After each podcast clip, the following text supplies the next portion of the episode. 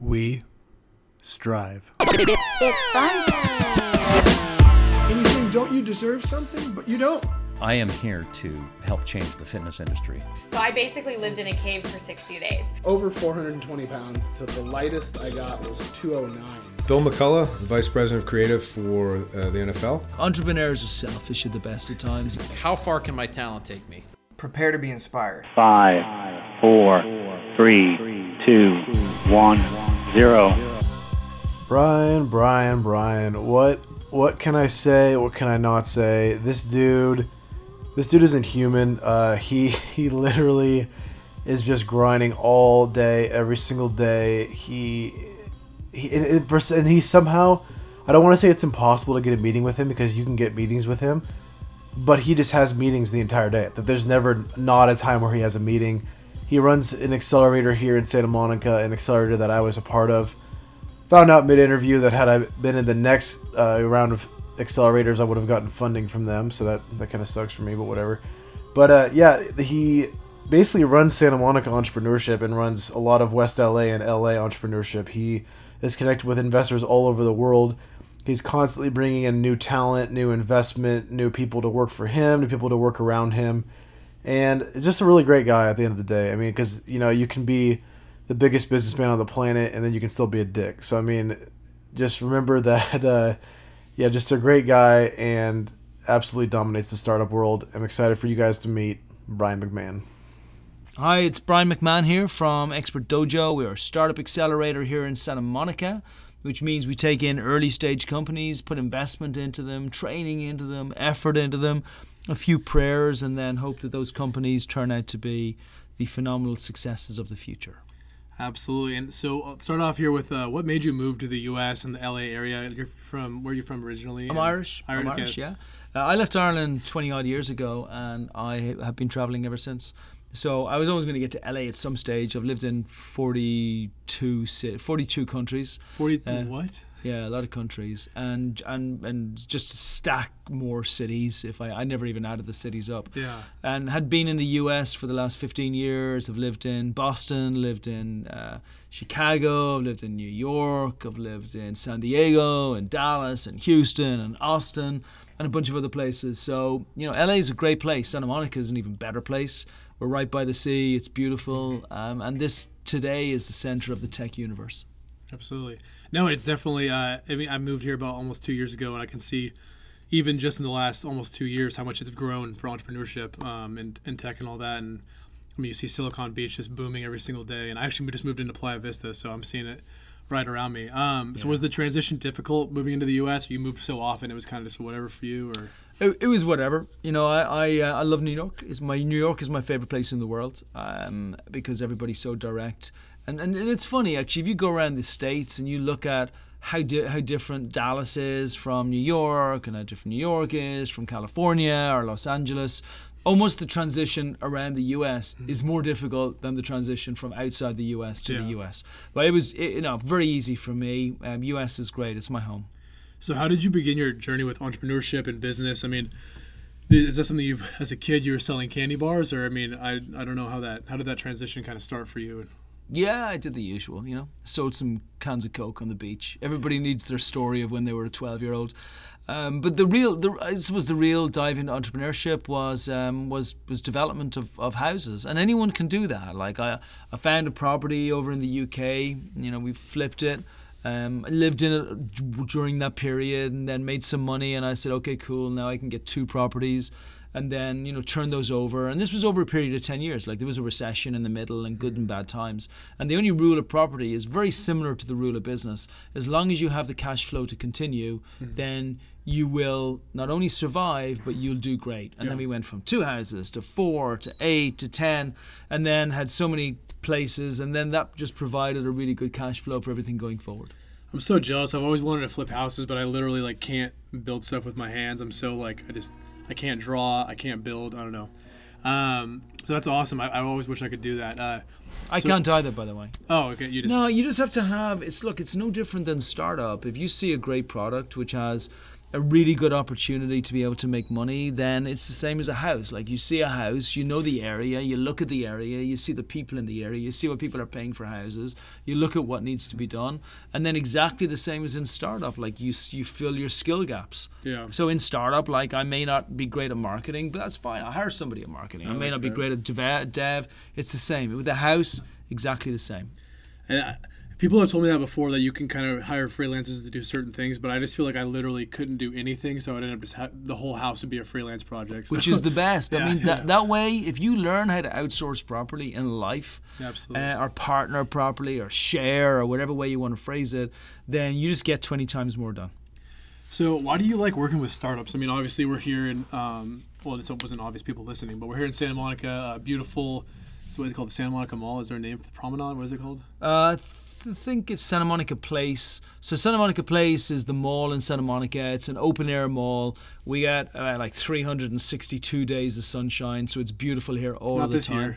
year. Not this year. We Not get rain, year. but even when we get rain, it's not real rain. Yeah, like it's raining really hard outside, but you can still wear a t-shirt. Yeah, You're exa- wearing exactly. a Yeah, t-shirt. Like it's not. This is not winter. There's no winter. There's no rain. There's no anything. Like it's beautiful here. So you know we're we're in a very fortunate place. Uh, we're right by the beach, and we're right in the epicenter of startup in the world. Look, I I believe that anyone who is a startup is absolutely privileged because they get to leave a legacy behind. They get to actually create something that makes a difference in the world. I understand there are other priorities for other people, and we call them job holders. Um, and those priorities are like, you know, maybe they got to take care of their family, maybe they got to make sure they get enough money coming in. I respect all those things, but I do believe that they really lose out. They lose out on being able to take that one really important thing that we bring to the world that can show why we existed in the first place and actually letting it loose. And startups don't miss out. Startups get to mm. get their passion, their idea, what they love. They get to bring it to market. They get to watch it. They get to watch their baby turn into something that would never have existed if they hadn't existed in the world. And it's just a beautiful thing to be a part of. Yeah, it's so incredible. And do you feel like you run a startup as well, even though you're helping Of course, startups? I we're mean, a startup helping startups. Exactly Yeah, right. Like we're an accelerator. We put money into startups, but we're three years old. We learn every single day. Every startup who comes through, I learn something. I learned something about marketing. Learned something about you know staff, team, function, brand, product fit, investment, um, or most importantly, people and what our physical and our mental capabilities actually are. But yeah, we're 100% a startup. And if we do this properly, then we'll stay a startup forever. Yeah, Unfortunately, that probably won't happen, but um, but I would like it to. So how's the how's the program going? I was in the program in summer of 2017 when I first moved here, so about well, about almost two years ago. Um, Yeah.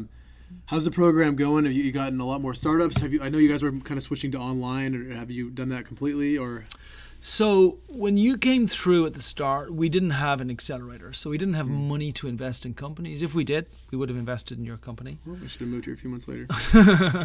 But no, it's just it's everything in life is timing. Everything has got a specific sequence it has to follow so that when we get to a place that we're doing these things, we're actually able to do them properly. So at that time it was pure training. Like my passion was to try and fill the skill gaps of entrepreneurs so that we could help make sure that they, they understood how to brand, understood how to product fit. A lot of the stuff that you've already built into your app, mm-hmm. most people don't know. You know, they don't know about human centric design or about how the user experience is almost more important than the product itself mm-hmm. for how the user actually engages with you. So, you know, we've been learning. Like at the beginning, I think we had some good content, I'll say good. And I would say we had some good access to investors. I mm-hmm. probably had about 50 or 60 investors that we knew, of which maybe 20 were semi investors or Yeah. pretend investors and 30 were, were good investors. Today we have 300, 400, 500 investors. That's awesome. Yeah, and we have investments that we put into companies, so we're, we have some stake in those companies, which means that we got skin in the game. It doesn't necessarily mean we try harder, but we certainly sleep less. I think I think it's really important. Um, maybe not even specifically as an accelerator, but for example, my development team has a small portion of equity. I just think it's important that if you're contributing to a company and if you're kind of a part of their process, I think it's important that you have some sort of skin in the game, so that I mean, you're, yeah, like you said, like you're not gonna come 100% specialize them over someone else, but it definitely does make you care, you know, a little a little bit more. If Yeah, you want people bought into it. I, Yeah. it. It doesn't mean that they won't get in, they won't get encouraged by the things, but I, I absolutely believe investing shares. You know, our team members here in the dojo all have vesting shares in the dojo. So and they don't all do actually. I'm sorry. The the ones who've been around for a while do, Yeah. and then the ones who are currently are slightly newer. My intention is to make sure that those people do as well. You want people to care. Uh, you want them to care first of all for the passion of the project. If they don't care about that, ah, you can give them shares till you know the cows come home, and it won't make a difference. Yeah. And then second, if they're making a difference, actively making a difference, then you want to have a vesting share schedule whereby over a period of time, people are actually growing ownership of your company. Then you know nobody will ever. Well, maybe the, maybe one or two people will leave you, but you'll keep a strong team together. So can you break down the vesting scare the share concept for an example for people listening? Because I personally made the mistake really early on, about three years ago, of bringing on a lot of people and not vesting them, and then I just I don't I haven't talked to them in years, and I really and it's they've kind of been diluted a little bit, but it's something I really regret, something I'm really working on. But if I go back in time, I would have just never started there. So could you explain a little bit to people listening, like how to go about a vesting share process, or how you guys do it here at the dojo? Yeah. So you only get shares for one of two things. One is investment. If somebody gives you investment, then you give a valuation of the company. Let's say a company's valued at $10 million. Let's say they give you $1 million of investment. You're given 10% of your company, right? And then that, that's all. And then it'll be a dilutable 10%. So, as you alluded to, as the company gets further investment in the future, then that 10% will continue to slightly reduce. But if the company sells for $100 million, then everybody's going to be very happy Yeah. uh, when, when and everything's laid out. The second way that people can get shares in a company is if they are either working, or consulting, or advising, or helping that company. Now, sometimes we can get bedazzled by these people. Hmm. So maybe a, an advisor comes in who w- worked on the original Facebook team, Yeah. is the greatest marketing person that's ever existed, did really well on Facebook and is in a really strong position. And we say, Oh, would you come on and be an advisor and I'll give you 1%?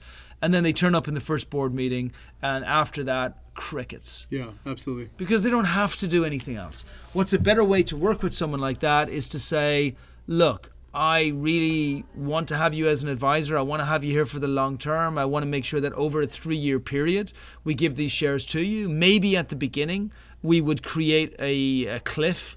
And the cliff would say that they get nothing for six months or three months. And then, assuming that we can make sure they're okay, then after three months, then we'd vest it. So we get interrupted about ten times here because Brian's incredibly busy. So we'll uh, go on a quick pause and then hop right back into it. So what? Uh, what? So you moved to LA. So all these accelerators go on around the world, and it's kind of a good time to get started with um, maybe even your own accelerator. And obviously, getting to this point was such a hard, long road. But what made you originally want to start your own accelerator here in Santa Monica? So I think uh, some people do think of an idea, and that idea is the end result, and it looks exactly. But it's a small minority of people. The majority of people approach problems like I do. We just see something which is so massive and so huge that we wonder why other people haven't noticed that it's a problem. So for me, that massive and that huge was the failure rate of early stage entrepreneurs in Santa Monica. So I looked at the failure rate, and, pr- and probably everywhere, right? But but for here, it's just very very clear and defined. Yeah.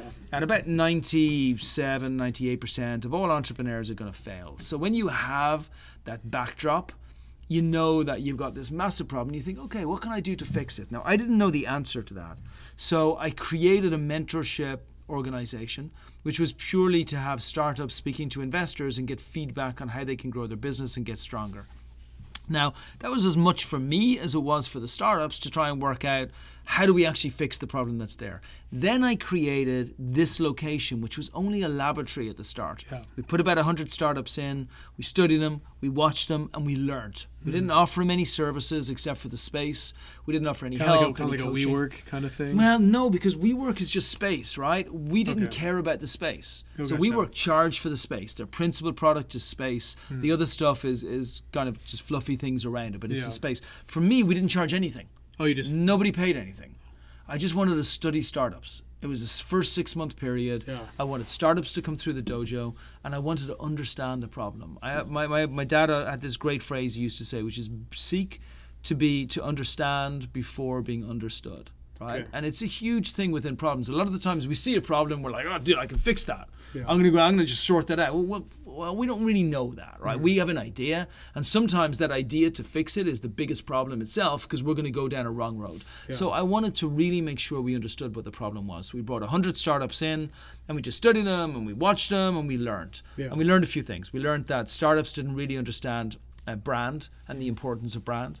Uh, we understood, we found that startups were going for investment way too fast rather than trying to build something strong and then have proof of concept before Yeah. they actually went for the investment. Uh, we worked out that, that startups didn't build strong foundations within their business, so as they grew, everything crumbled underneath that. And I have like two or three companies which I have that problem with right now.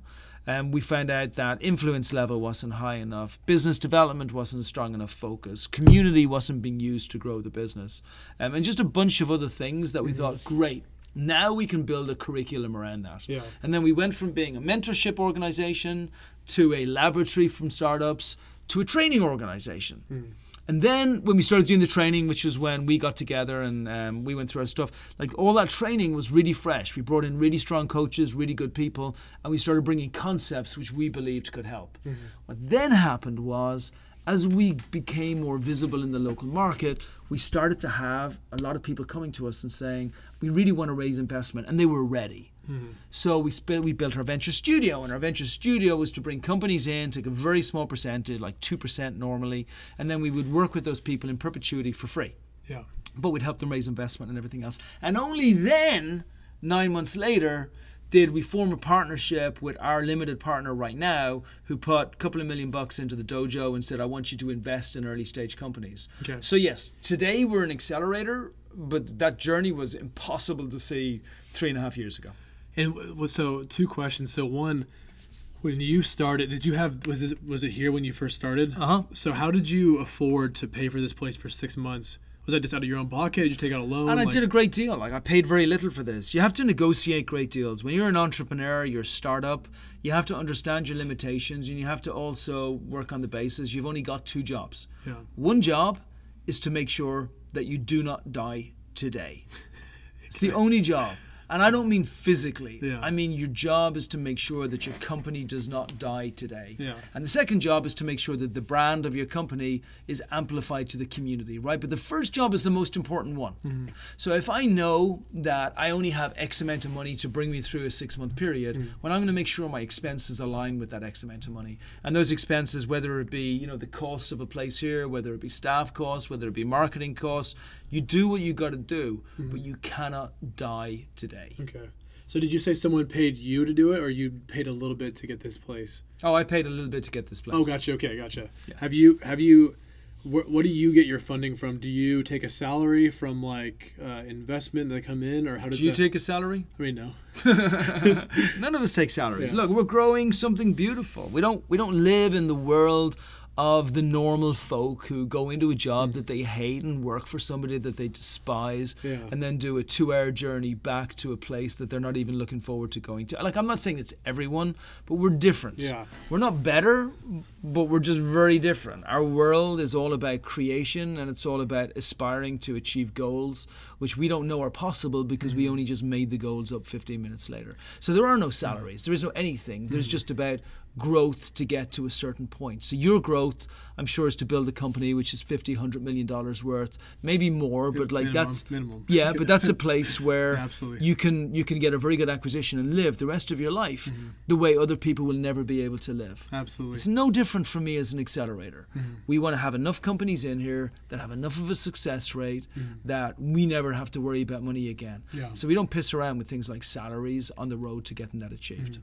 No, that's awesome. And I was just talking to someone last night. Actually, I was, I was kind of bitching about how like I'm driving for Uber right now to help before we get our next funding round, and um, I mean I'm waiting tables in the weekends, and I, I never go out to the bars. I can't pay for anything, and it's just so. I want to clarify. I definitely do go out to the bars. I didn't mean to say that. I mean, like, I just never. I might buy a drink at the bars, but I can't remember the last time that I went out and bought, like, you know, more more than a couple drinks and spent more than, like, 20, 25 bucks. Um, I just have to be super frugal with my company and with all with all my money. So um, well, I shouldn't say all because I don't have a lot, but yeah, just trying to be frugal. So yeah, definitely to anyone listening, especially if you watch my Snap and Instagram stories. Obviously, I go out to the bars, but uh, I'm not really buying drinks. Um, and then he was like, "Well, I got to be up at 4:30 tomorrow morning, and then go to my investment bank and get yelled at until 5 p.m. and then come home and do the same thing again." And I was just like, you know what? I would much rather be driving for Uber. Mate, So- look, it's tough. I have to say, like, uh, uh, nothing in life is easy. There are no easy roads, right?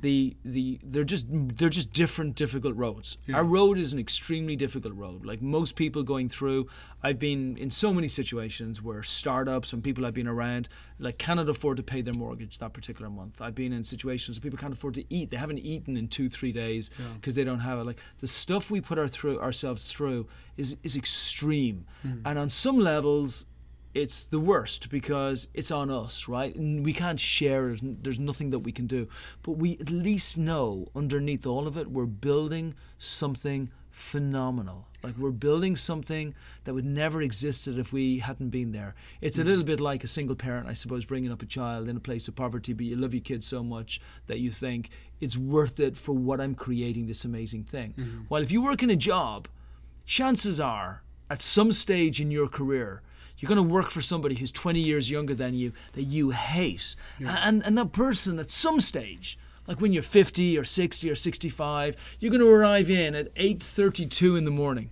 and you're going to be brought into their office and they're going to talk to you about your commitment to the job, Yeah. right? So it's just bullshit. Yeah. It's just, it's not the same as startup, but it is a, it is a, uh, just a cruelty it's a cruelty that takes, I think the job system just takes the school system and says, hey, you know what, that whole bullying and manipulation and abuse thing works awesomely well. So why don't we just take it into the job world to make sure for the next 30 years you got it through it? Like, at least we don't have to deal with that shit. Yeah.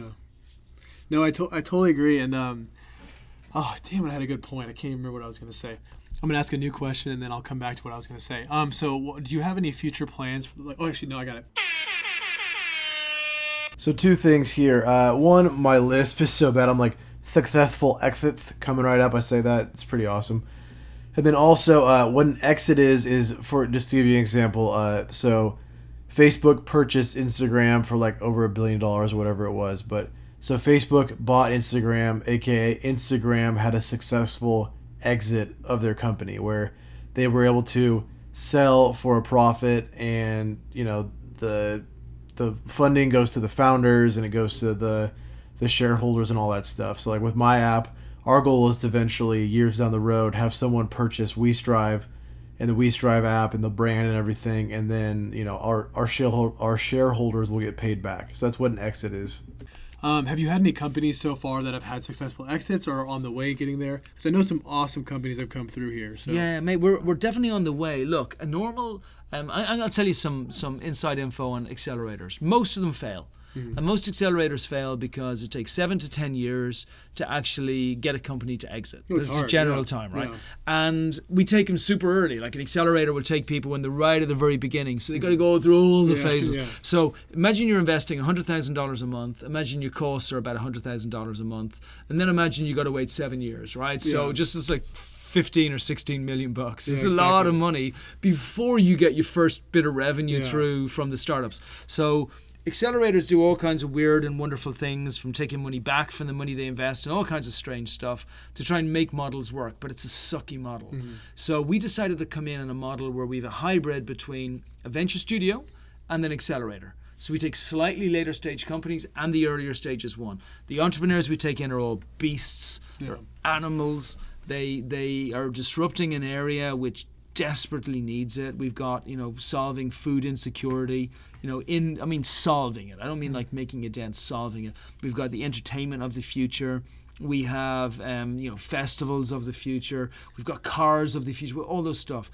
But the, the point is this, like we've only been doing the accelerator for a year, a year and a half. So technically, I should say to you, we probably won't have an exit for six, seven years. However, I think actually two of our companies are going to exit either this year or next year Mm. already. So I think our first two will go through. And my my biggest statistic, my biggest measurement for us though, is not going to be the exits because I feel great about the exits. We got one company going public, another company looking like it's going to be acquired. I want that of the hundred companies that we have equity stakes in in Expert Dojo, I want at least 35 of those companies to have exit successes. And it could be a one time success, right? It doesn't have to be a $50 million company, a $100 million company, but that's our measurement. Yeah. We want to have 35 successes of our group of 100 companies, hmm. which is unheard of in the space that we're in. No, I mean that'd be incredible, and it def- definitely a long road ahead of you. But I mean that would be such an incredible thing to have that many people, and obviously it'd be really beneficial for the accelerator itself. I mean, you, you guys would be doing pretty well. Maybe you could last 30 years doing that if you got all those exit revenues. But also we change a we change a dynamic, right? We Mm-hmm. change a 97 or 98 percent failure rate Yeah. Mm-hmm. to a you know a 35 percent success rate, where possibly the successes are less. But who cares? Yeah. I mean, if I exit for a six million dollar exit, I can live pretty well on that for Yeah, a couple of not years. mad. Yeah. I'm not mad. Yeah, exactly. Right. So uh, we want to redefine like what success looks like. Um, have, have you thought about expanding the dojo into outside of the startup world into other revenue or to other avenues, um, or maybe different locations for the dojo? So I would never expand outside the startup world because I would suck at it. Like Yeah. who the hell? I can't work in a job. I can't work with people Yeah. who do jobs. It's just not my world anymore. I would be no good at it. I would be fired. I would. You know what? If I worked for me, I would fire me first. I'd call me in first thing in the morning and say, Brian, you know what? It's not working.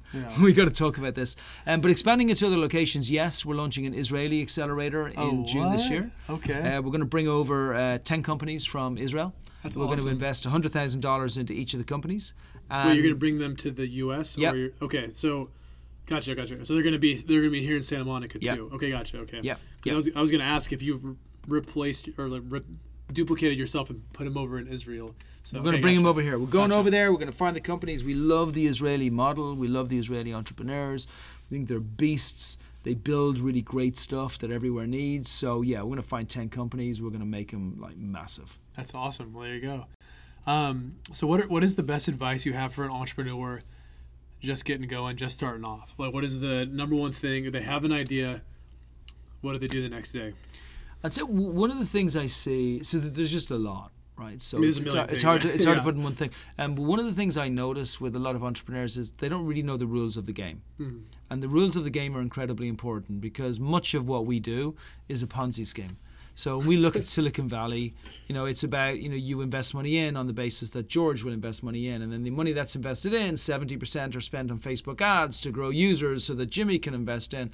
And then you just build a company in many ways artificially up Mm-hmm. to a level of, of incompetency. But by that stage, it's okay because it's already gone IPO Yeah. or it's gone public. And that's why most of these tech companies that we see expand, they don't make any revenue. They, or sorry, they don't make any profit. They don't make any EBITDA. There's not even a measurement to make any kind of profitability at all, right? So, so it's it's it's a problem. People have to understand that space.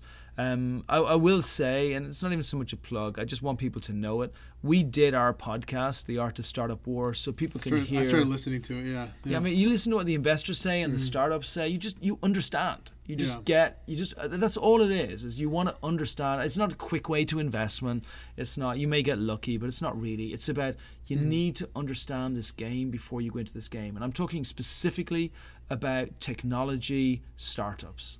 Like if you're starting up a shop, it's okay. You don't need to do that. But you probably need to find out where your common ground is and what everybody else is doing. But in technology business, if you don't do it, you're absolutely dead. And then after that, just build a phenomenal experience. Mm. And so what I'm saying is I don't say build a great product. I'm not saying work really hard. I'm not even saying, you know, do business development. All of those things are important. I'm saying build the most incredible human centric experience that has ever existed for your potential customers. And as soon as you put it to your customers, you react to how they react to it, and then you build a better human centric experience, and then so on and so on. Like don't subscribe to the lean startup way, which is just build some bullshit and then you know see what people think and then build other bullshit. I mean, you build beautiful at the beginning, Yeah. and then you just make it more beautiful in every iteration.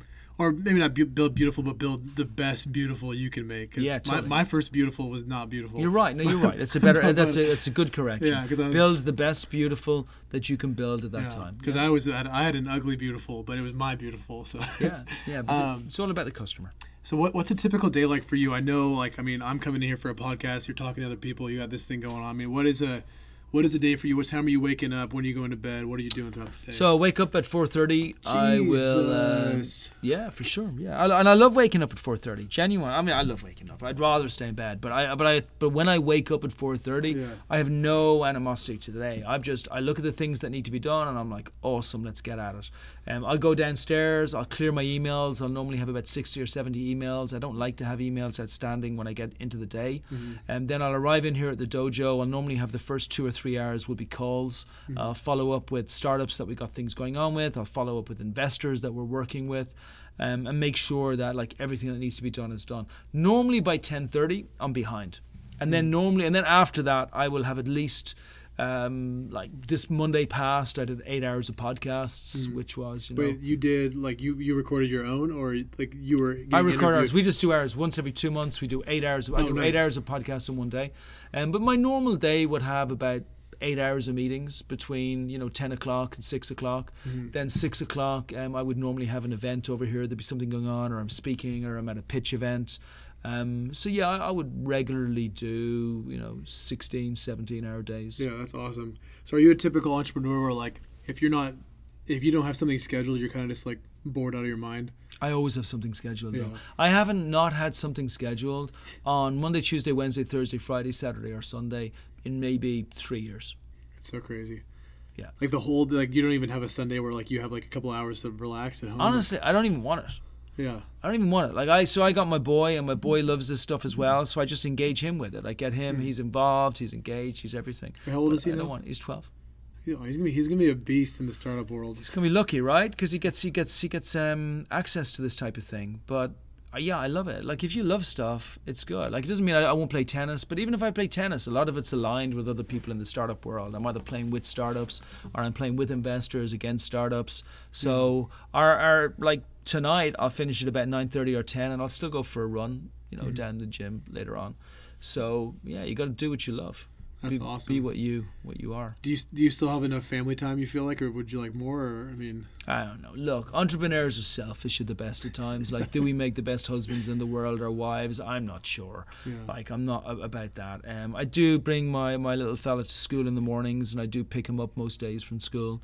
So I make that a routine. Um, I spend you know as much time with him as I can. Uh, try and do the same thing with my wife. But yeah, I mean, am I do I fail on occasion? Yeah, sure. But I love this, and and like you should. People in a family should want to be around other people who love what they do. Too many people in the world are just fing miserable. very true. Miserable but punctual. That's a good quote. That's a good quote. Yeah, that's a good quote. No, and like my my girlfriend says the same thing all the time. I'm always working on the app, and like we were talking about earlier. I mean, it it, it does suck because she's not in the startup world, so she doesn't understand that I'm putting in all these work. I'm Ubering. I'm working on the app. I'm waiting tables, and then I also don't have any money. So it's hard for her to see that like.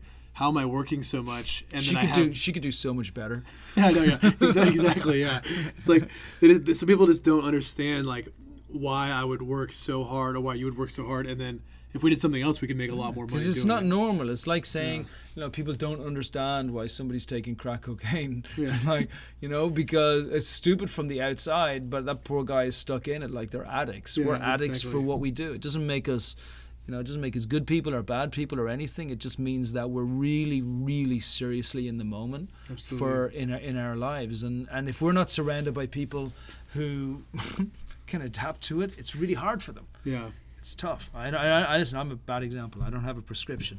and that that actually ties in a lot to what we were just talking about with people. Um, But you can't ever settle. That, that's my only prescription. Is no matter what, you can't ever settle. Like Yeah. You can't. You can't give it all up to take that one thing hmm. just to keep that other person happy. Because what will happen is you'll just be bloody miserable. You can do it for a short period, right? yeah, like working for Uber that shows character and it shows that you're prepared to do what you're supposed to do. You know, waiting tables, that's all that kind of stuff. But these are just things that help you succeed in what you've hmm. chosen to do. Like you've got to go all out in what you've chose to do and just never settle. And then the people around you, you know, will will just they'll understand, I suppose, maybe. Yeah. And I was I was thinking the other day, I was like, I don't want to be you know ten years from now sitting in a bar looking at some awesome app and just go telling the guy next to me like, you know, I had an app one time and it was gonna be really cool and everything. I just you know, I, so I couldn't. Yeah, totally agree.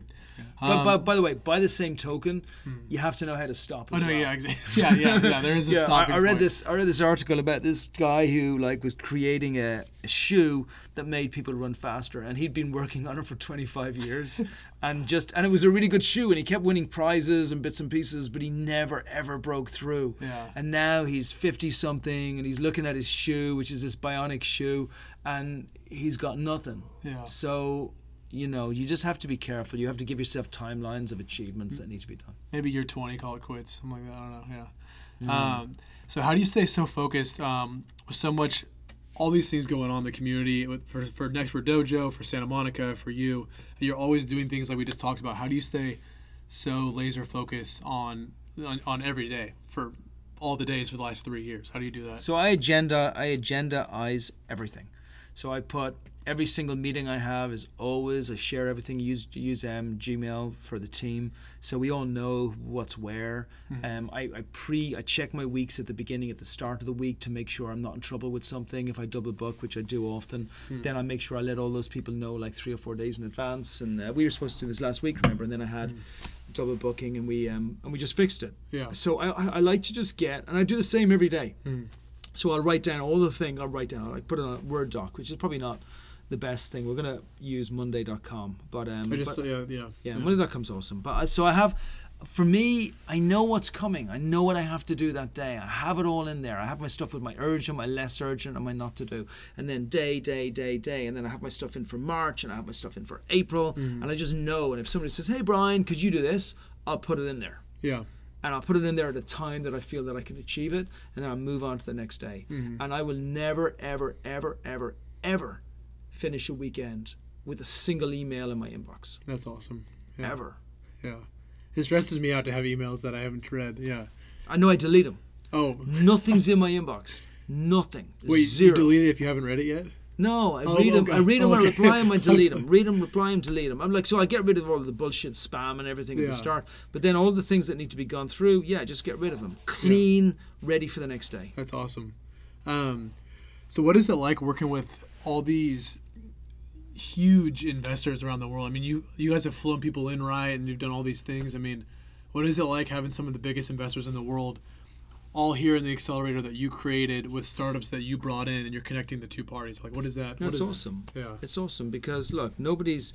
Sometimes um, the investors get this rock star status, which they don't deserve. They're really just glorified CPAs, right? They just give money. It's Yeah. the startup that should get the rock star status, but the investors have created the system that enables an entire culture to go through.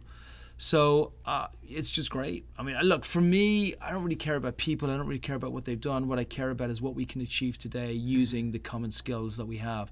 So if I have an investor in a room and I can put a startup with that investor and then we get a term sheet.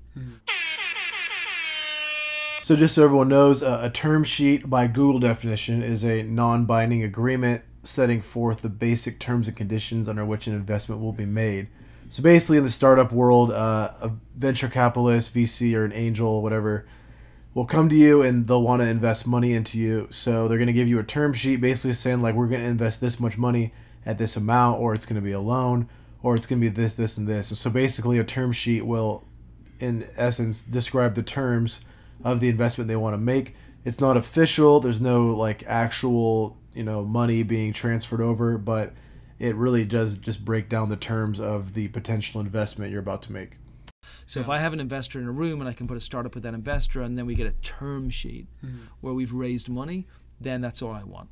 Then I'm happy. Before that, yeah, don't care. How many how many companies have raised funding through Expert Dojo, whether it's you investing, you know, or a external investor coming through investing Well, for you guys? I can tell you, we have 23 companies in our cohort, and of the 23 companies in our cohort, we've raised money for 14 of those companies. That's awesome. Um, and I've, six of those were direct investments from us, and eight of those were were investments that we directly got from other people. Now, that's just our cohort. On Yeah. outside, there are I'm sure there's 20 or 30 investments that I know have come from investor festivals, or people have met people here, or connections that have been made. But yeah, within our cohort, at least that, and probably more actually. Yeah, and I feel like maybe a lot of indirect investments too, just from the experience that they learned here, they're Yeah. able to take that elsewhere and get investments. So, Well, this has all been all awesome. Do you have anything you want to want to leave anyone with? Or No, just everybody should leave their job, and they should they should have enough money that they can make sure that they've got 18 months runway to do it. Or you should keep your job, and then you should start a business. But what you shouldn't do is just settle for your entire life and just do a job and stick in it and be in there for 20 and 30 years and get out. Like explore a little, let your creativity bring something beautiful to the world. That's all. That's good. I'm gonna I'm gonna use that last quote for my intro for the podcast. That's perfect. all right, thank you, Brian. It's a wrap. Boom. Seriously, thank you all so much for listening. I couldn't be happier with how the podcast has gone so far. I've met some incredible people through this process, had some great interviews, and I just want to thank you for listening. Honestly, um, if you could leave a great review, that'd be awesome. If you could subscribe, that'd be even better. You know, we, we want you uh, listening in every single week. We're going to have episodes every single Monday and Wednesday. I already have a giant episode bank so that no matter what happens, something is always getting published. And, uh, you know, if you want to leave a comment, just let me know what you want to see in the podcast. If you want me to interview different people, ask different questions, maybe have a different theme. I, I really don't know. I'm kind of new to this. So, yeah, thank you so much for listening and have an awesome day. We strive.